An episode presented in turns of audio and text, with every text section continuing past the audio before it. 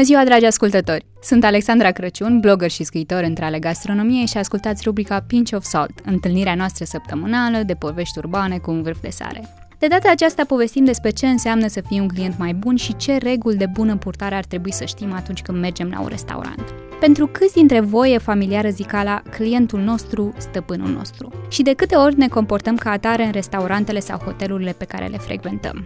Sigur, suntem îndreptățiți să cerem informații pentru serviciile pe care le plătim și avem tot dreptul să respecte standardele aferente valorii pe care o investim. Dar ce ar fi dacă am încercat să ne gândim și invers? Să ne gândim că poate există niște reguli nescrise pe care ar trebui să le respectăm și noi. Să ne gândim la modul în care comportamentul nostru se reflectă în exterior și la efectele pe care ele ar putea să le aibă. Când eram student aveam o materie care se numea comportamentul consumatorului și cumva toată discuția asta mă duce într-o zonă pe care am putea să o definim exact așa. Care ar trebui să fie comportamentul nostru atunci când mergem într-un restaurant? Cum putem să reacționăm mai bine atunci când avem parte de o situație neplăcută și cum putem să transmitem un feedback într-un mod empatic, care să construiască relația în loc să o distrugă? Atunci când alegem să mergem într-un restaurant sau într-un hotel, pornim de la un set de așteptări pe care ni le formăm cu mult înainte de a le trece pragul. Așteptări care pot să aibă legătură cu informațiile pe care le avem sau nu despre restaurant, cu experiențele noastre anterioare culinare sau cu obiceiurile noastre de consum. În funcție de acest mix de elemente, putem să fim dezamăgiți sau surprinși, putem întâmpina situații neplăcute sau, dimpotrivă, putem să avem parte de surprize. Așadar, vorbim astăzi despre așteptări și comportamentul consumatorului împreună cu Raluca Anton, doctor în psihologie.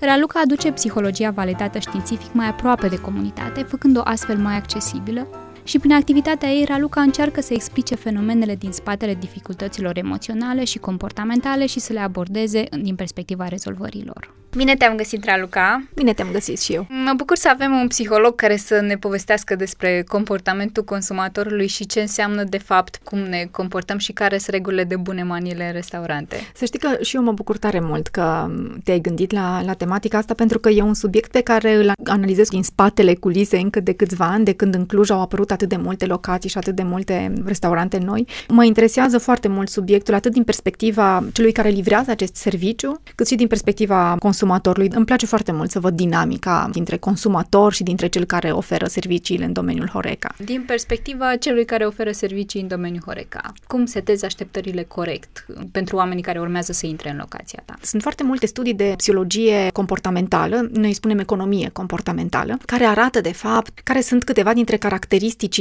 persoanelor care cumpără niște servicii. Și e foarte interesant, de exemplu, din perspectiva costurilor, este de preferat fie să nu plătească nimic, fie costul să fie un pic mai mare. Ei evaluează produsul din aceste două perspective. Dacă tu oferi un produs care are un cost mic, nu este la fel de apreciat ca același produs care are un cost mai mare. De multe ori există, pentru foarte multe persoane care cunosc poate domeniul Horeca, această disonanță puternică de ce costă atât de mult un produs într-un loc și atât de puțin în alt loc. Se pare că este decizia cumpărătorului de a plăti mai mult pentru că consideră că acel produs este mai de calitate. Asta este unul dintre lucrurile pe care le știm din economie comportamentală. Dacă este să ne uităm în cealaltă perspectivă, sunt destul de puține studii care analizează comportamentul cumpărătorului în raport cu cel care livrează serviciile. Și am stat foarte mult să mă gândesc la asta, se pliază foarte bine pe studiile de sociologie din ultimii ani, studii care cumva evaluează populațiile care au un istoric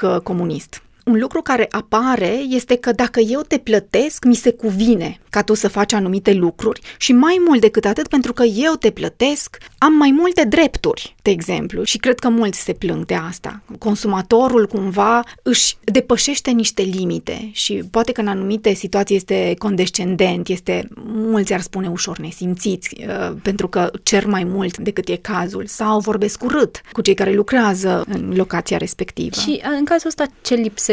Un lucru care lipsește este faptul că cei care lucrează în această industrie nu au, nu știu dacă să le spun, training-uri sau o formare care ține de relații. Oare la ce se gândește omul căruia eu îi ofer o cafea bună în momentul în care eu îi ofer o cafea bună? Acum e drept că avem aceste branduri foarte, foarte mari, lanțuri foarte mari, care au un caiet de comunicare. Adică ei au niște cuvinte pe care trebuie să le spună odată la nu știu cât timp și au niște replici pe care trebuie să le ofere. Dar în cazul brandurilor mici nu există asta. Ei mergând foarte mult pe ideea de comunitate, nu neapărat pe ideea de lanț foarte mare, și atunci e foarte util să existe aceste aceste cunoștințe pe care cei care lucrează în acest domeniu să le aplice când vine vorba de oamenii care intră în cafenea sau care intră în restaurant. Cunoștințe care țin de nevoi, să învețe cumva să citească anumite lucruri pe cel care cumpără un anumit produs și să aibă niște replici în concordanță cu ceea ce văd. Deci sunt câteva aspecte, câteva elemente care cred că ar fi interesant de testat.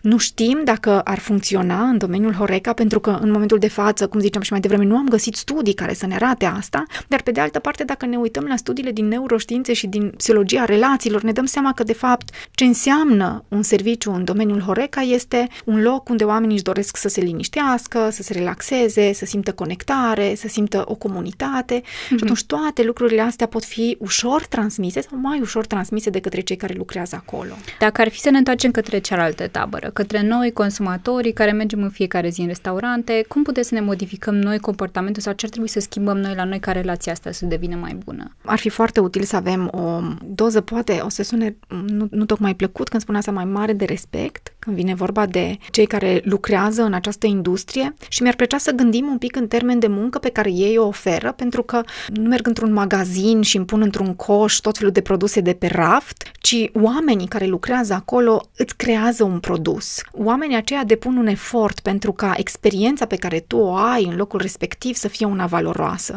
Și mi se pare că ei fac asta dincolo de prețul pe care noi îl achităm pentru produsul respectiv și vor să ne construiască o experiență acolo. Și asta merită respect. Și asta este primul lucru la care mă gândesc când vine vorba de noi care mergem să cumpărăm astfel de servicii. Pe de altă parte, felul în care comunicăm cu oamenii. Comunitatea are nevoie de două direcții, atât de cei din interior cât și de cei din exterior. Dacă doar cei din interior se chinuie pentru asta, e foarte greu să construiești acea comunitate și să o faci valoroasă. Și noi știm asta, că sunt branduri care construiesc astfel de comunități și care au tipologii care merg în locațiile respective. Dar se întâmplă asta pentru că ambii au depus efort, atât consumatorul cât și cel care are brandul respectiv. Și atunci ar fi acest respect, apoi ar fi această atenție la relația cu omul de acolo, e o interacțiune acolo. Că până la urmă despre asta e vorba, să există deci o comunicare de suport emoțional chiar și aici, chiar și în mâncare, vorbim despre terapie. N-aș vrea să ne referim neapărat la terapie, cât la nevoia noastră de a fi în relație cu ceilalți, care este atât de bine înrădăcinată în creierul nostru. E o nevoie pe care o avem dincolo de procesul terapeutic. Creierul nostru are această nevoie de a se simți în siguranță în relație cu ceilalți, iar dacă răspunsul pe care eu îl primesc din partea celui care lucrează într-o cafenea este unul de respingere sau unul de ignorare a mea cât sunt acolo, nu mă voi simți confortabil, chiar dacă nu mă interesează persoana lui și chiar dacă am o justificare puternică, ok, are o zi proastă și i-a fost greu și cine știe ce îi se întâmplă. Tot simt un disconfort pentru că nu simt că sunt așteptat acolo sau nu simt că e un loc potrivit și nu sunt lucruri pe care creierul le procesează conștient. Și atunci ne trezim că nu mai mergem în locul respectiv, dar nu avem o explicație foarte clară de ce. Însă pe de altă parte există posibilitatea că dacă eu nu m-am simțit în siguranță sau n-am simțit conectare în locul respectiv, să aleg să nu mai merg acolo. Și ăsta e principiul de bază când formăm comunități. Iar acum se pare că cele mai bune branduri în domeniu merg pe ideea de comunitate. Ce faci în situația în care ai o situație neplăcută? Apare un conflict cu ospătarul care te servește sau apare un conflict cu omul cu care n-ai reușit să faci conectare. Cum transmiți feedback-ul ăla care să fie constructiv pentru ambele tabere? Uite, din perspectiva feedback-ului aici am două direcții. Pe de o parte, cred cu tărie faptul că este la fel de important să transmitem un feedback negativ pe cât e de important să transmitem un feedback pozitiv. Ne este atât de ușor să ne construim o părere despre momentul în care nu ne place ceva și omitem să spunem că am băut o cafea bună sau că am mâncat un prânz bun într-un anumit loc, lucru care poate să fie extrem de valoros pentru cei care au businessul respectiv. Și atunci aș privi acest feedback ca pe un comportament constant pe care noi ar fi util să ni-l antrenăm, indiferent de conotația pozitivă sau negativă a experienței noastre. Și mi-ar plăcea să învățăm să transmitem asta celui care ne livrează servicii, pentru că el nu va ști să-și calibreze afacerea în funcție de piață sau în funcție de nevoile clienților lui. Asta pe de o parte. Pe de altă parte, dacă ar fi să mă gândesc la ce spuneai tu cu feedback-ul negativ, aici avem iarăși un bias foarte puternic. În mintea noastră, atunci când spunem feedback negativ, ne așteptăm să apară o revoltă cumva sau să aibă o tentă agresivă. Ori noi putem să transmitem un lucru negativ fără să existe această conotație puternică de agresiune sau de impact negativ asupra celuilalt. Desigur că și asta necesită o educație din partea amândurora, pentru că nu ne place să ni se spună lucruri negative. Dar felul în care formulăm asta poate să facă diferența. Una este să spun că este un restaurant de 2 bani Și alta este să merg să spun, cred că mi-ar fi plăcut ca această carne să fie puțin gătită diferit, e numai felul în care mie mi-ar fi plăcut asta, însă cred că e important ca voi să știți că aș aprecia ca lucrurile să fie data viitoare poate puțin diferite. Și poate vă întrebați clienții dacă nu cumva mai sunt care au aceeași părere. Am transmis același lucru. Deci, practic, facem un beneficiu comunității în momentul în care transmitem feedback-ul către locurile în care mergem. Da, da. Și felul în care transmitem feedback-ul. Altfel nu avem cum să creștem. Construim bule multe în care trăim fiecare și la un moment dat ne dăm seama că suntem în realități paralele. Oare ai putea să ne dai un exemplu de situație neplăcută pe care ai avut? Nu zicem unde, dar așa, cum ai făcut tu să transmiți feedback-ul mai departe restaurantului care...